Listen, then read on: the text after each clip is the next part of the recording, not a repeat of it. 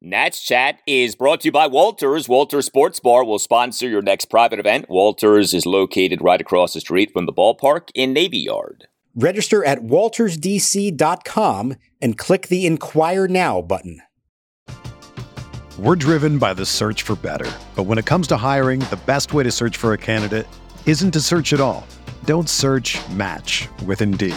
Indeed is your matching and hiring platform with over 350 million global monthly visitors, according to Indeed data, and a matching engine that helps you find quality candidates fast.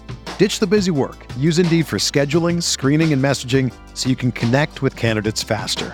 Leveraging over 140 million qualifications and preferences every day, Indeed's matching engine is constantly learning from your preferences, so the more you use Indeed, the better it gets.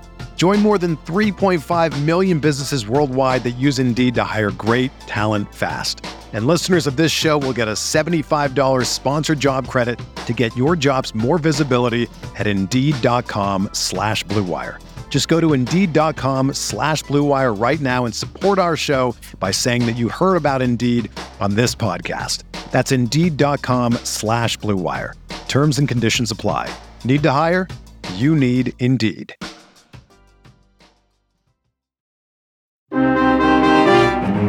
Swing and a fly ball, right center field. On the run is Robles to his left, and it drops well in front of him.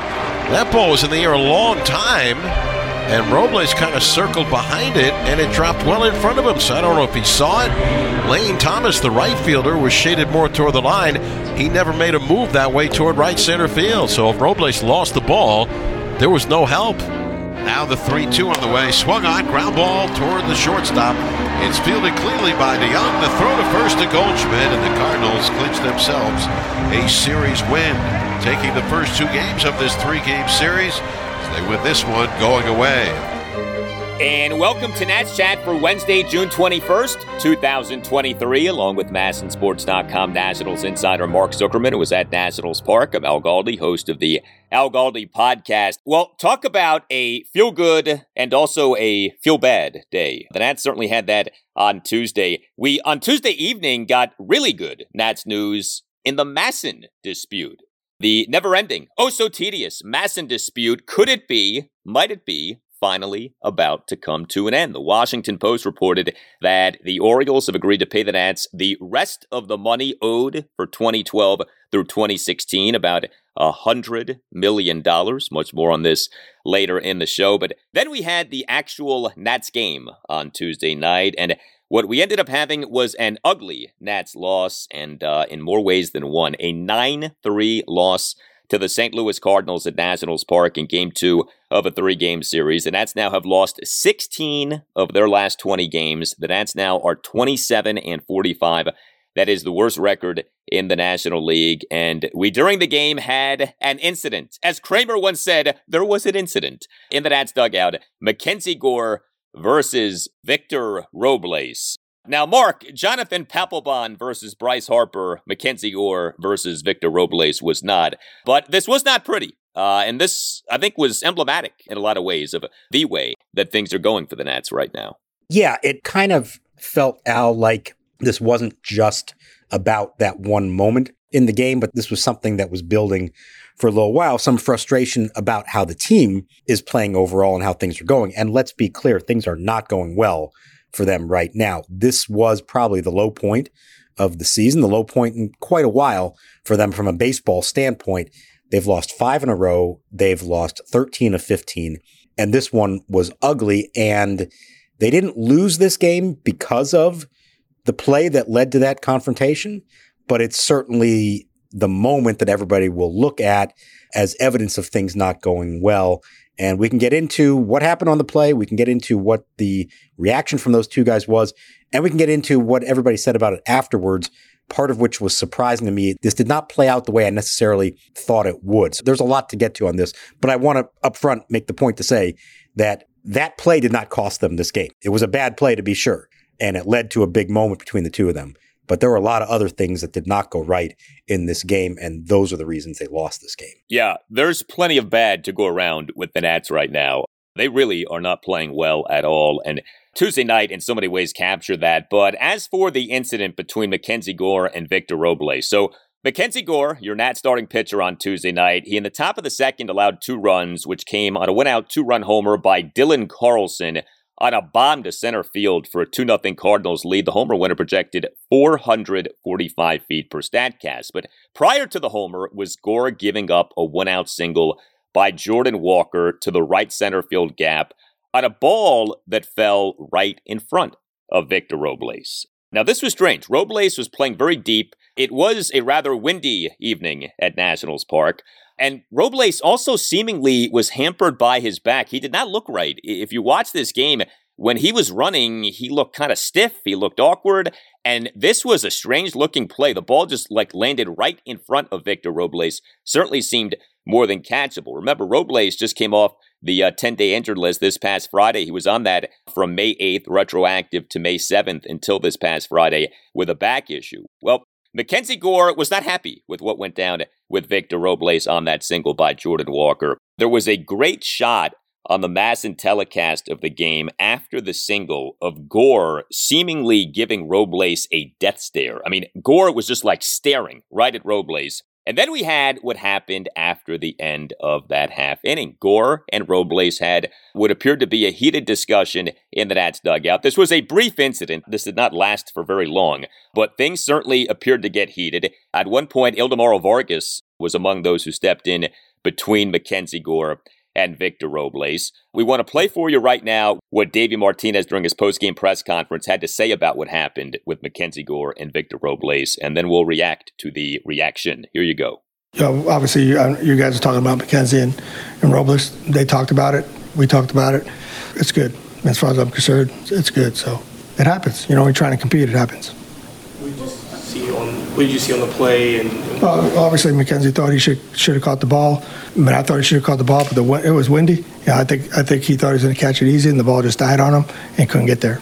It looked like on the um, it was showing. It looked like you went over and kind of walked by McKenzie a little bit. What prompted you to want to? I just wanted to make sure that nothing was going to go crazy there in the dugout, so I just got in between them and just it was good. I mean, like I said, just a few words were said, and and then it was done do you feel like Victor's 100% healthy? Just watching him run the bases, take his position, it didn't seem like. He yeah, I'm gonna, I'm gonna, I'm gonna actually talk to him again here in a little bit just to see where he's at, and I'll, I'll find out what he's thinking.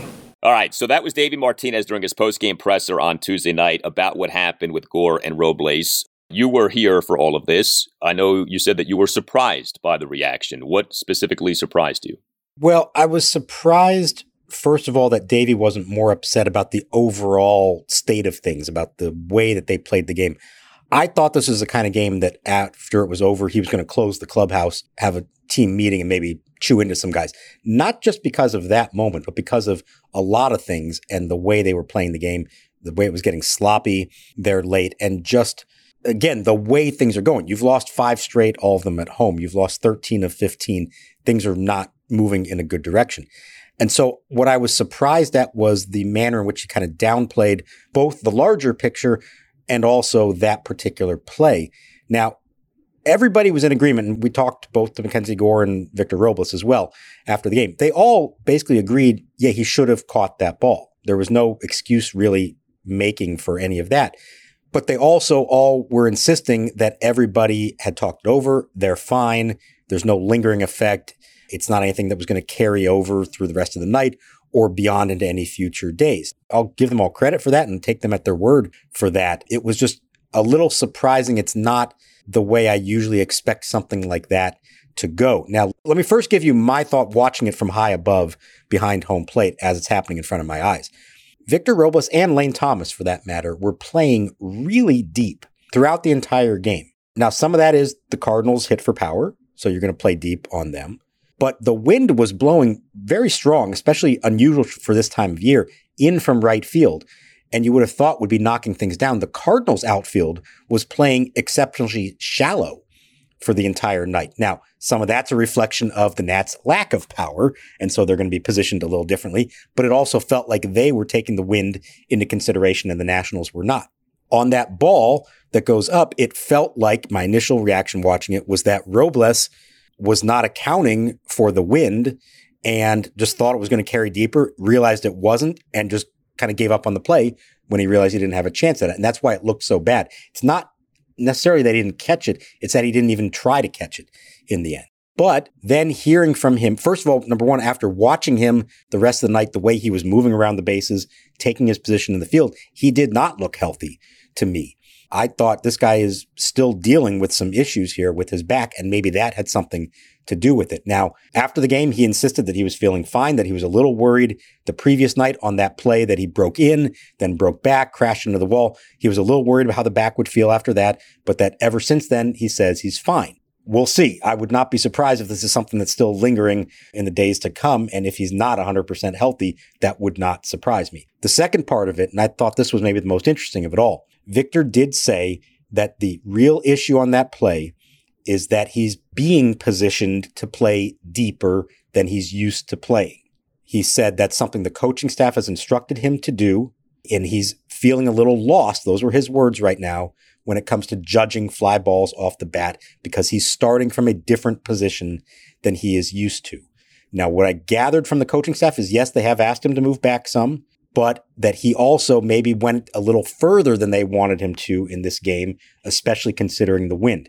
There's definitely a miscommunication or something going on there because it didn't seem like there was any real reason for him to be playing as deep as he was in this game, but he is being asked to play deeper and he is openly acknowledging that he's not real comfortable with that. That's really interesting. If he was playing deeper than the team wanted, there's really no excuse for that. You need to communicate to him to come in. Like, I don't understand why that wouldn't change in an instant if you don't like where exactly he's playing. I think the personalities in this are worth noting too. We know Mackenzie Gore is very intense, very self critical. He hasn't been at his best lately. And, you know, you wonder if that played a role in this of him jumping on Robles the way that Gore did. I mean, like I said, it wasn't just what happened in the dugout. After that ball fell, Gore was like giving really a a mean glare at Robles after that play. And, you know, Gore, of course, then gave up the home run. That was a hit that happened on that play with Robles. It's not like that was some run scoring play. I mean, that's not the end of the world that something like that happened. So I think part of this is the way Gore is, his makeup. He's intense, he's critical. Part of this is the way that things are going for Gore right now and went for Gore in this game. But, you know, I also think that this is true. Victor Robles is a guy for whom there seems to be a green light to rip. Davey Martinez isn't often critical, but he seems to have no problem being critical of Victor Robles. Now, I'm not saying this as like the Victor Robles defender because I think he deserves a lot of the criticism that he gets. And I think the reason that he takes so much criticism, well, I think there's a lot to that. You know, I think it has to do with the multitude of his mistakes. It has to do with the fact that he's been a major league player for years now and should know better. You know, it has to do with the fact that this guy was a highly regarded prospect who really has fallen off. So, you know, he deserves a lot of the criticism that he gets, but I think it's interesting. No one comes close to receiving the public criticism that Victor Robles gets with this team, even though a lot of guys have deserved criticism in recent years. I mean, Patrick Corbin the last few years has been horrendous, and yet Davey Martinez, Mike Rizzo, they like never are critical of Corbin. It's always like, no, he's pitching well, he's doing this, he's doing that. So I find that interesting, and I wonder if that played a role in this too, of like, yeah, you know what, on this team, it's kind of okay to go after old Victor. And Gore did that publicly. We don't have incidents like this often with the Nats. I mean, like I said, you can pinpoint Papelbon Harper in 2015. We had the thing with Max Scherzer and Stephen Strasburg a few years ago. But like, name me the other dugout incidents with the Nats since the franchise came here. There really have not been that many. And so I just I think there was a lot in play with that moment. And like I said, it was brief. It wasn't like it was this huge blow up, but it definitely was noticeable. You know, noticeable enough to where it got talked about a good bit during Davey's post game press conference.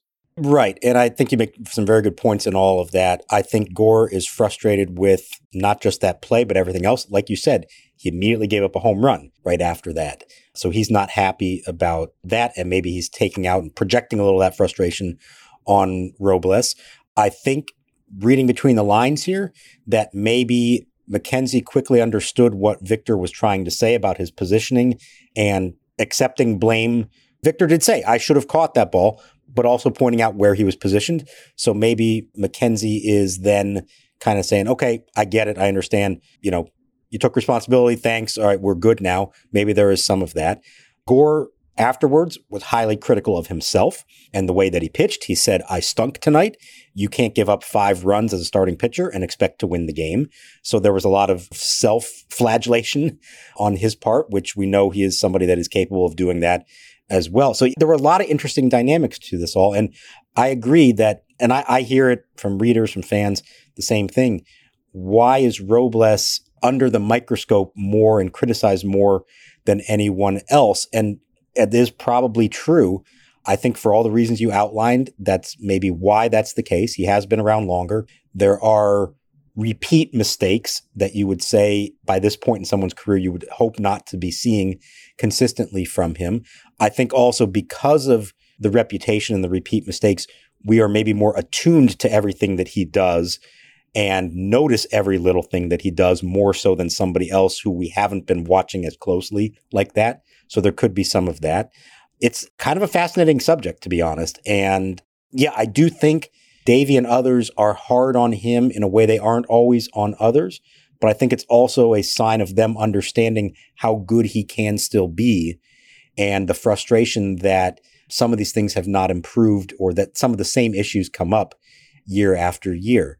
There's a lot to that. And I think there's a lot to do with the two guys' personalities and, and everything involved in that. And it made for an interesting scene at this game tonight. But like I said, I think what I was struck most by was the way that they seemed to all just kind of come to an agreement on what happened and say we're going to move on and not let that turn into anything more than it was. Yeah, and we know that things like this happen. I mean, if you know your baseball history, you know the Oakland A's of the 1970s hated each other's guts and yet won a lot. And so it's not the end of the world that something like this happens, but it certainly stands out. And if everyone, in fact, has moved on from it and, you know, maybe learned some lessons from it, then that is a good thing. Now, Mackenzie Gore did not pitch well in this game. Five runs in six innings. He gave up nine hits, two home runs, two doubles, and five singles. He issued two walks. He did have eight strikeouts. He actually did throw a pretty good number of strikes 98 pitches, 66 strikes versus 32 balls. But things did not go well for Gore. Top of the second, he allowed the two runs, as we just discussed. Top of the fifth, he allowed two runs, gave up a one out first pitch infield single by Tommy Edman on a well hit one hop grounder that got away from CJ Abrams. Gore gave up a one out single by Paul Goldschmidt. We then got yet another uncontested double steal by a Nationals opponent. Tommy Edman and Paul Goldschmidt pulled off this double steal. Why this keeps happening, I don't know, but it keeps happening.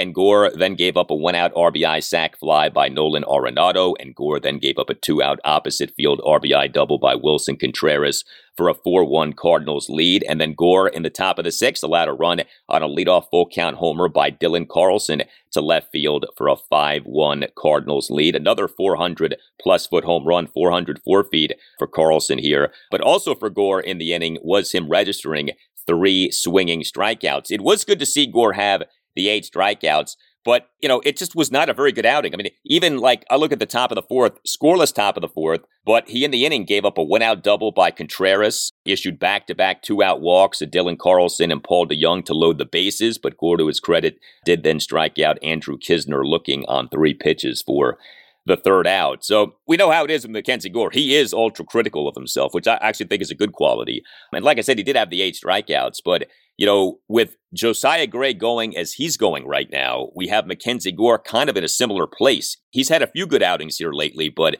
he's also had some clunkers or near clunkers, and this one on Tuesday night pretty clearly was a clunker. Yeah, and you can still see all the good stuff. Like you said, the eight strikeouts. He has the ability to do that. Up until the Robles play, I don't know whether it was coincidence or not, he was pounding the strike zone in a way that we have not seen from him. His first 10 pitches of the game were all strikes. So that's really good stuff.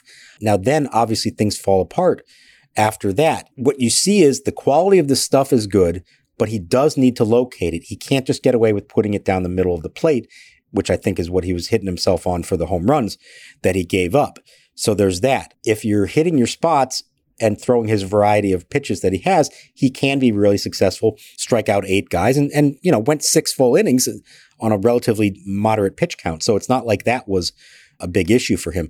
It got lost in the shuffle somewhat, but that uncontested double steal, let me say to people, when I say uncontested, I don't mean that the Nats purposely let them steal it. It was that by the time Riley Adams even had the ball, there wasn't much reason to attempt to throw because the jump was so good. So that's as most of these are on the pitcher. But that was a small but really critical moment for them. It's a two to one game at that point. It puts two runners in scoring position. The first one scores on a sac fly, would not have been able to do that from second base.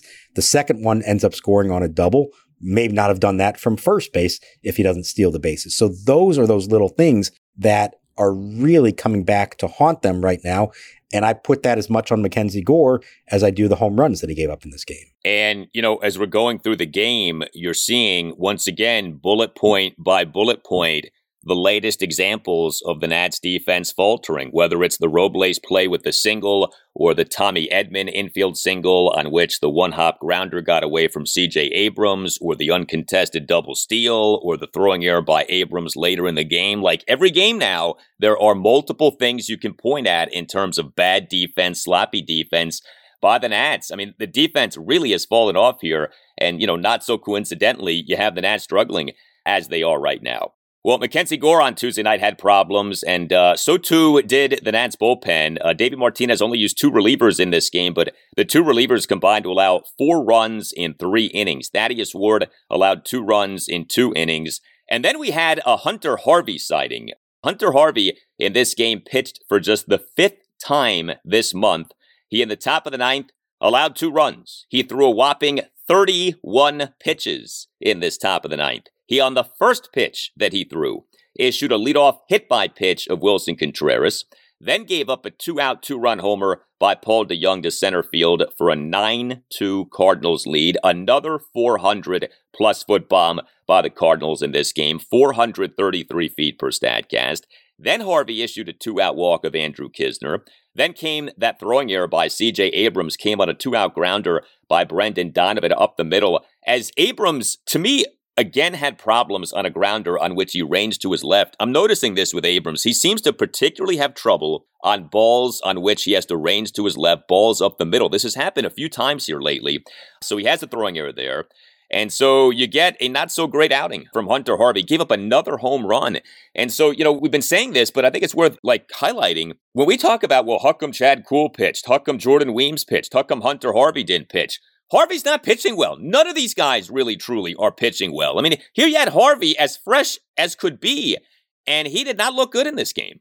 Yeah, I think I said the other day we may have gotten to a point where Hunter Harvey's going to have to pitch no matter what because it had been so long. So it was five days off, and yeah, he looked rusty. Very first pitch, he hits the batter, and then things you know went downhill from there. Now you've got to be able to pitch well no matter how much time you've had off, whether it's one day or five days, whether it's a safe situation or whether it's mop up duties. But that was a spot that he's not necessarily used to being in. And I wonder if that little bit of edge that you have as a late inning reliever isn't there for you when you come in in the ninth inning trailing by five runs at that point. Doesn't excuse it. It wasn't good. And then the problem, as you said, he throws 31 pitches. Now, if they're in a position where they might need him on Wednesday, is he unavailable? because of the 31 pitches that he threw. It's the forever conundrum of bullpen management. Do you just save those guys for the big high leverage spots? If you don't have any of those for a while because you're in a losing streak, do you feel compelled to use him? And then if so, does that haunt you the next day or the day after that? It's a no win situation there, but it did not go well in this case, both in terms of how he did, but now what the domino effect of it might be. Yeah, and something like that error by Abrams ends up driving up Harvey's pitch count. You know, that's kind of like the double whammy with that. You know, there's like the actual play, which isn't good, you know, but the game was over by that point anyway. But then there's the uh, secondary effect of, well, it furthers Hunter Harvey pitching in that inning. And so the pitch count goes up even more. Not a good game for the Nats offense on Tuesday night. Just three runs, just eight hits, although four of the eight hits were extra base hits. But the Nats worked just one walk. I mentioned this the other show. The Nats just do not work walks these days. That's really starting to be troublesome here. And uh, the Nats on Tuesday night, one for seven with runners in scoring position. Stone Garrett did have a good game. He was an Nats starting left fielder and number five batter. Got on base three times, two for three with an RBI double, a single, and a walk. He and the Nats one run fourth, had a two out first pitch, RBI double to left to cut the Nats deficit to 2 1. Yeah, this was a 2 1 game, ended up being a 9 3 game. And the Nats did hit two triples on Tuesday night. Riley Adams had an oh by the way triple. Uh, he in the Nats one run ninth, a two out opposite field RBI triple to the right field corner to cut the Nats deficit to 9 3. And Luis Garcia had a triple in this game. He went one for four. He had a one run fourth, had a leadoff triple off the right field warning track, despite having been down to the count at 1.02. And it was so bizarre. We mentioned Robles playing so deep in this game. On this triple by Garcia, the ball ended up going over the right fielder for the Cardinals, Dylan Carlson, who was playing exceptionally shallow in this game. I wonder what it was that the Cardinals were seeing versus what the Nats were seeing to where Nats outfielders were so deep and Cardinals infielders were so shallow. Like, did they get two different weather reports? Like, how does that happen? Like I said earlier, I think the Cardinals maybe overplayed the wind, the Nationals underplayed the wind. And then I'm sure there is a little bit of that okay, we know the Nats don't hit for power, so we're going to play in on them, whereas the Cardinals do hit for power, so they're playing back. But it was striking to see each half inning the difference in how they were positioned. And that definitely came back to haunt the Cardinals on that one because that's a ball that he hit it to the warning track, but he hit it up in the air. If you're playing at normal depth in right field, you're going to have a play on that one. And instead, he didn't. It was a really weird game when it came to outfield positioning and how that affected some of those hits. I want to mention the walks because you've brought it up. I looked into it actually the other day, and this is a real disturbing trend. They already didn't draw a lot of walks earlier in the year, but through the first two months of the year, they were averaging just under three per game. Since June 3rd, this is the now they've lost 13 of these 15 games. They've averaged 1.4 walks per game. That is nothing. They are making quick outs. They are chasing pitches out of the zone. They're not striking out. Their strikeout rate's actually gone down during the losing streak, but I think it's because they are chasing pitches out of the zone and they are making contact on them and making weak contact on them. And that's all the outs they're making. I'm not saying you go up there looking for walks, but 1.4 per game, these opposing pitchers aren't that great with their command that they can get away with that. The Nationals have got to be more patient, try to get on base any way that you can. I will gladly exchange more strikeouts for more walks. I think the limiting of strikeouts, I mean, it's wonderful if you can do it, but not at the expense of walks. Like the whole thing with strikeouts being taboo, like we've really gotten away from that. No, you don't want to strike out, but if you happen to strike out a little bit, that's okay if that means seeing more pitches, working pitchers more, driving up pitch counts, and drawing some walks. I mean, it's not good. Most good offenses draw walks. Like that's just usually the way that it is now. If, you look at like the best offensive teams, they almost always are good at drawing walks, and the Nats are not. One more thing with the offense, and back to our friend Victor Robles. So he did have two hits in this game. He went two for four with a couple of singles. He and the Nats one run eighth had a leadoff single off the left field wall, the rare single off the wall. There were boos after this hit, presumably because Robles hit a ball off the wall and didn't wind up on second base. Now the pitch swung on. Robles hits it in the air to deep left field. Nootbaar going back. It's over his head and off the wall. He plays the carom perfectly. And Robles, little more than a third of the way to second base, has to slam the brakes on and go back to first. Nootbaar on a ball off the left field wall holds Robles to a single. Did you think that Robles should have wound up at second base, or did you think that that was a true single, just, you know, a long single? So I was very much watching the replays of that to see how he was coming out of the batter's box. In my opinion, watching it, he was running out of the box. He's not running well right now. I think that was the number one factor. He is not at 100%. The ball took a good carom. Lars Nootbaar and maybe some of what sounded like boos may have been Cardinal fans chanting Newt for the good play by Newtbar because he did retrieve it well and threw it back in. So there may have been some of that as well. But yeah, this was not to me a case of a guy admiring what he thought was going to be a home run and then having to turn on the Jets. I don't think he was running well enough to get hard out of the box and to round first. And then moments later, Abrams with the double that you would think 100% Victor Robles would score on, and instead he's held up at third. I don't think he's 100% right now, and I'm really interested to see what happens in the coming days as they maybe address that. Yeah, he did not look right physically on Tuesday night. The Nats have not looked right in quite some time here, but Whereas the game on Tuesday night did not go well, the news of Tuesday evening prior to the game was very good news from a Nationals perspective, and we'll get to that after this.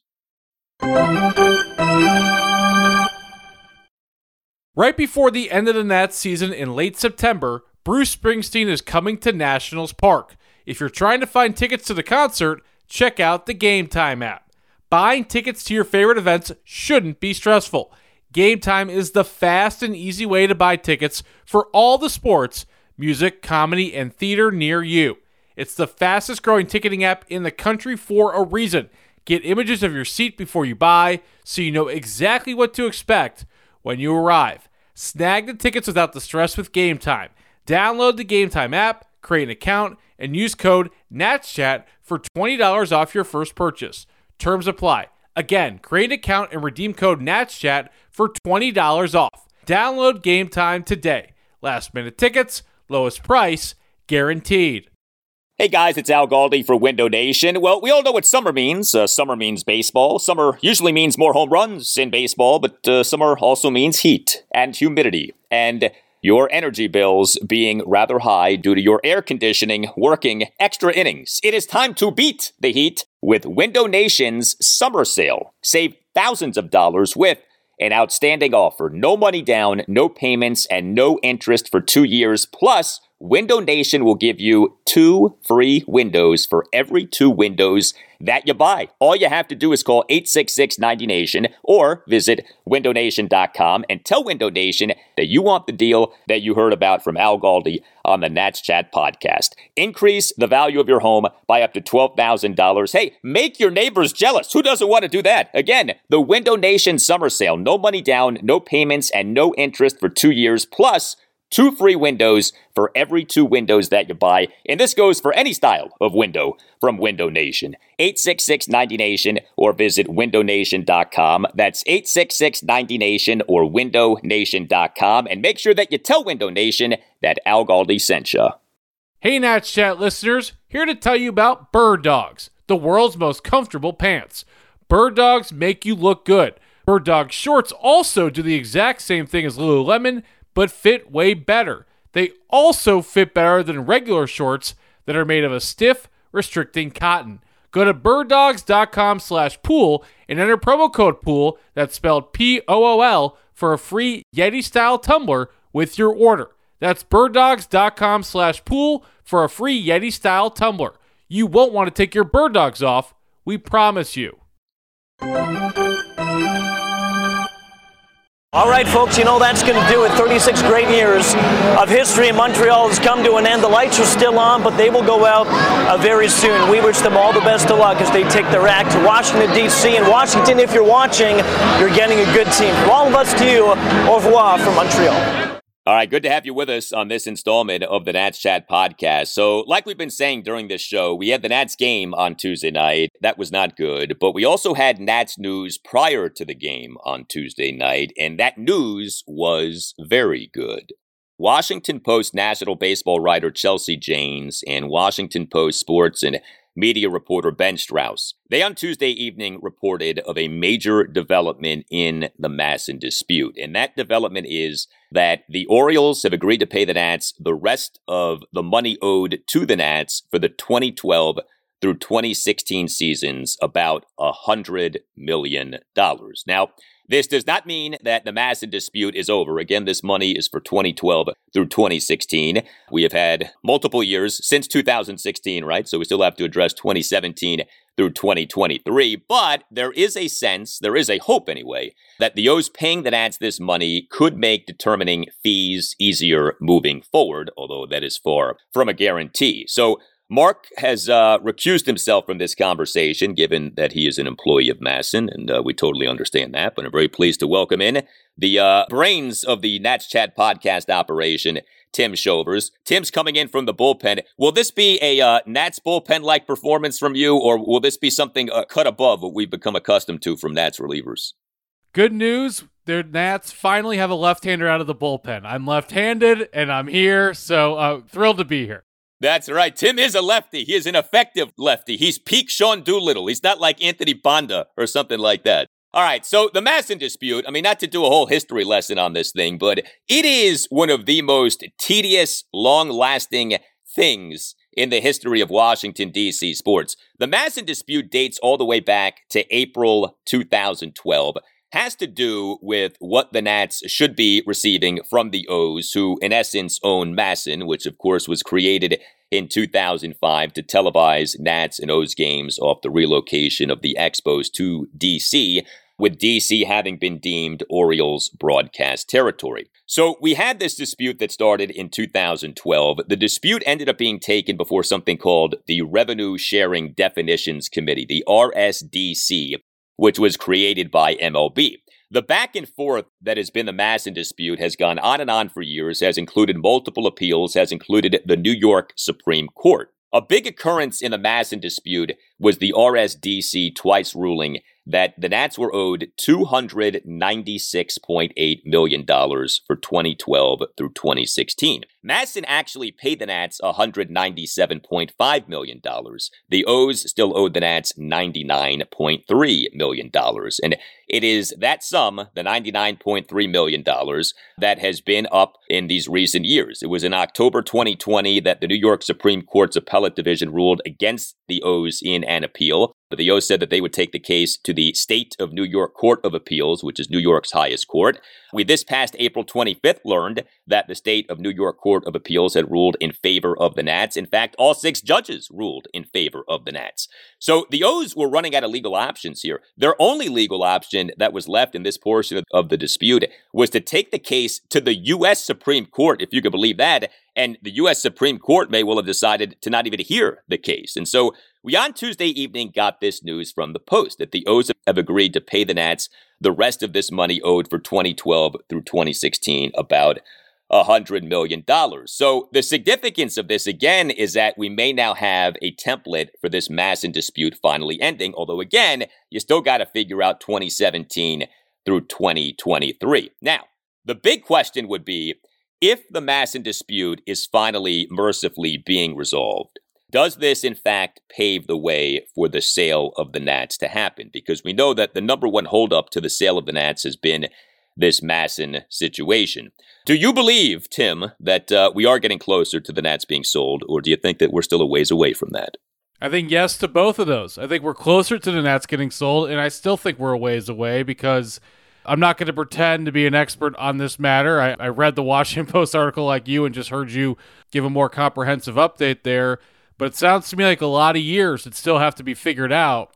And if it took this long to figure out five years, I know there's a bit of a baseline now and a framework, and more numbers have been attached to specific years.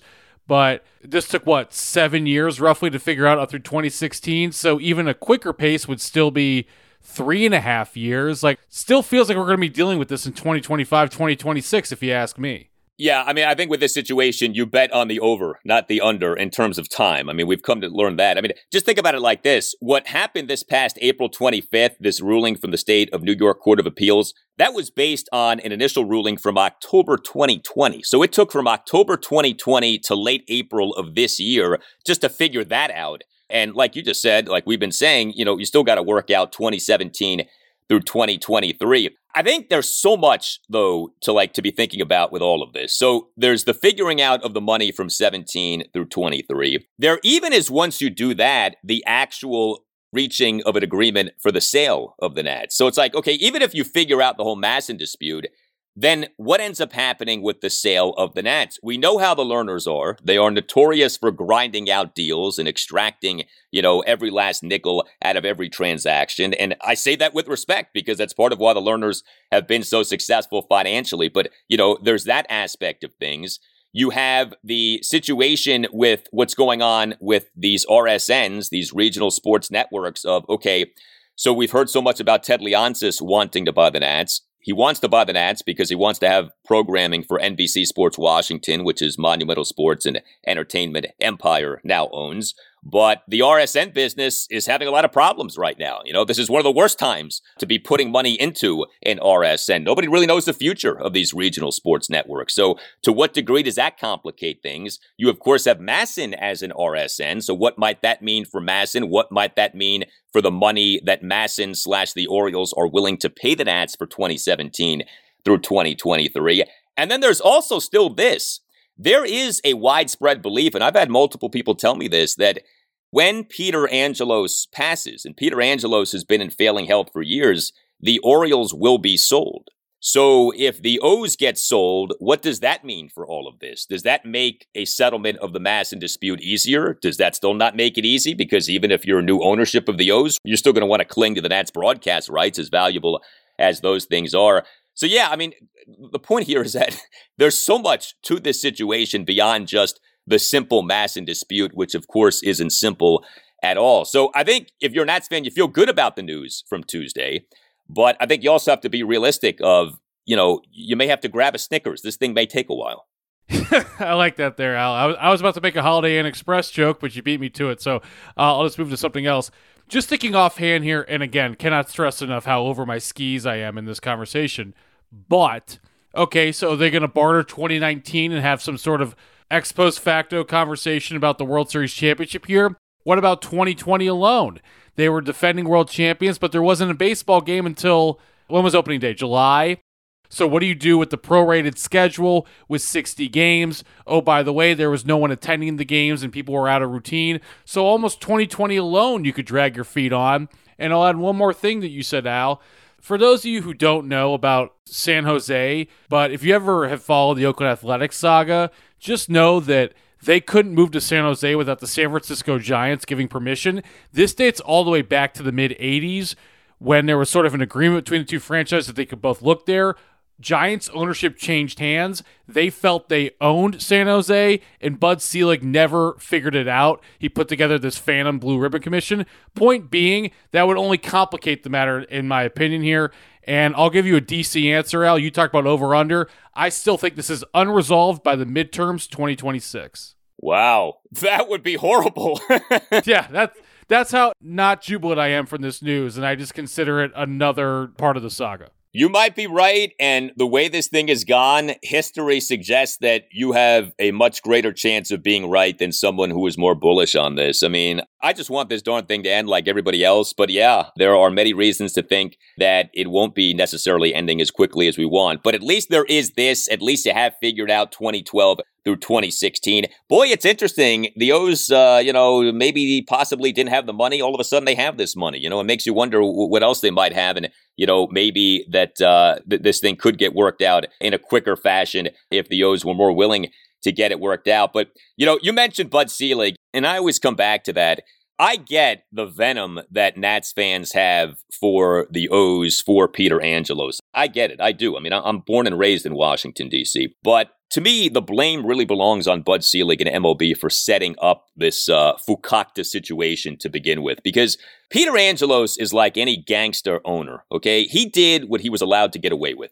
DC was Orioles territory. He wanted to protect that territory. It wasn't his territory to have forever. What MLB could have done is work something out you know, maybe a financial arrangement by which maybe for the first 10 years of the Nats, Angelos got a cut of the TV revenue or 15 years or something like that. This was set up to be a deal in perpetuity, which is just mind boggling when you think about that. That Bud Selig set this up to where the Orioles will always own the Nationals broadcast rights. Why you would do that? Why you would bend over backwards for Peter Angelos like that?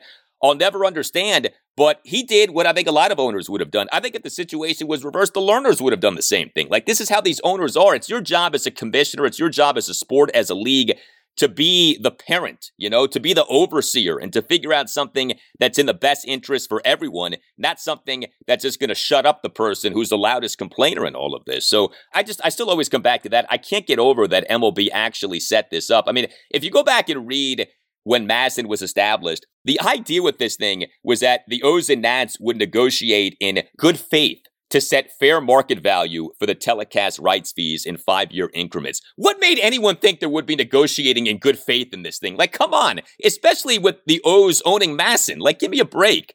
So, this was pretty predictable. It obviously has ended up being a big mess. All you could do is hope for the best, but yeah, don't hold your breath on this thing getting resolved as quickly as we all want it to be resolved. All right, hit us up on Twitter. Tell us what you think. You can find us uh, on Twitter at Nats underscore chat. You can email the podcast, natschatpodcast at gmail.com. We have a new website. Check that out, natschatpodcast.com. Your next Nationals game is another afternoon game. The Nats, uh, with three scheduled afternoon games in this work week. It's not often that we have that, but the Nats will try to avoid a three game sweep to the Cardinals Wednesday afternoon at 4.05. Trevor Williams will be the Nats starting pitcher. All Nationals radio highlights on Nats Chat are courtesy of 1067 The Fan. A thank you to Tim Newmark. For the Nats Chat podcast music, visit timnewmark.com. For Mark Zuckerman and Tim Shovers, I'm Al Galdi. We thank you for listening, and we'll talk to you next time on the Nats Chat podcast. Here's the 1 1 for Woodford. Swung on and hit on the ground fair. Inside the first base line will roll all the way down into the corner. Garrett Racefinger third. He makes the turn. He'll be Wave home. He will score as Adams goes into third with a stand up triple. Uh, well, that was an incident.